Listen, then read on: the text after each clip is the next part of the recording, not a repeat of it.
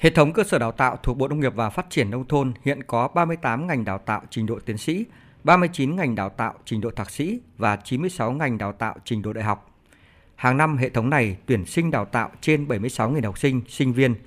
Bước đầu đã gắn kết với thực tiễn sản xuất và các doanh nghiệp trong huy động nguồn lực và định hướng đầu ra. Nghị quyết số 19 về nông nghiệp nông dân nông thôn đến năm 2030, tầm nhìn đến năm 2045 của Ban chấp hành Trung ương Đảng khóa 13 xác định cần tạo đột phá trong nghiên cứu ứng dụng khoa học công nghệ, đổi mới sáng tạo, chuyển đổi số, đào tạo nhân lực trong nông nghiệp nông thôn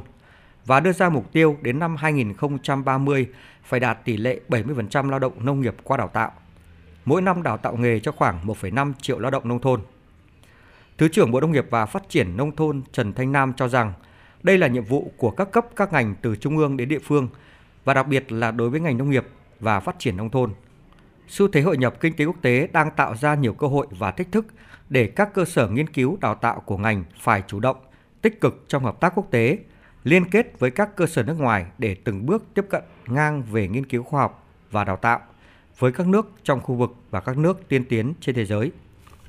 Nền nông nghiệp Việt Nam đang từng bước tiếp cận à, một trong những nước hàng đầu của nền nông nghiệp thế giới. Thì công tác đào tạo nghề trong nông nghiệp phải tiếp tục đổi mới theo cái hướng là đáp ứng các cái yêu cầu của đất nước. Nhưng mà đồng thời là chuyển hướng sang là gắn với doanh nghiệp và thị trường